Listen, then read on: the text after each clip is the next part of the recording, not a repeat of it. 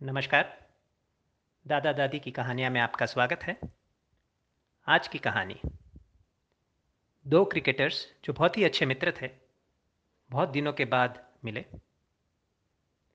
एक मित्र ने दूसरे को कहा कि पिछले थोड़े दिनों से दिन कहाँ कट जा रहा है मुझे पता ही नहीं चल रहा है। शाम को जब मैं अपने आप को सवाल करता हूँ कि आज मैंने क्या किया, उसका कुछ हिसाब ही नहीं निकल रहा है।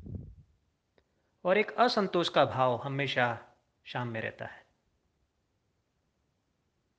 तो दूसरे मित्र ने इसको कहा कि याद है कि हम जब साथ में टेस्ट मैच खेला करते थे, तुम बहुत ही अच्छे एक बैट्समैन थे। और जब बॉलर्स तुम्हें पूरा दिन बॉलिंग करते, तुम ज़्यादातर बॉल्स को क्या करते? तो उसने कहा कि ज़्यादातर बॉल्स को मैं छोड़ देता, लीव कर देता।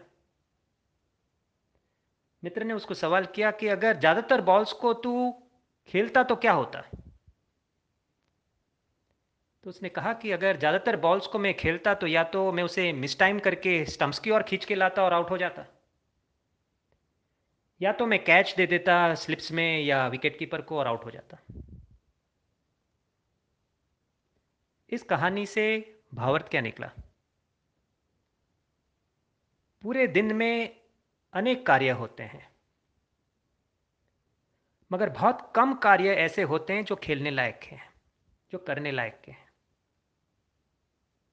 ज़्यादातर कार्य कैसे होते हैं?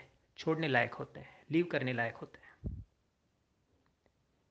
हर एक कार्य जो हमारे सामने आया, वो अगर हम करने लगे तो क्या होगा? जो कार्य हमें करने हैं, वो छूट जाएँगे। और हमेशा एक असंतोष का भाव रहेगा। अगर एक कहानी अच्छी लगी है तो थम्सअप दीजिए और ज़्यादा से ज़्यादा व्यक्ति को इसको फॉरवर्ड कीजिए। नमस्कार।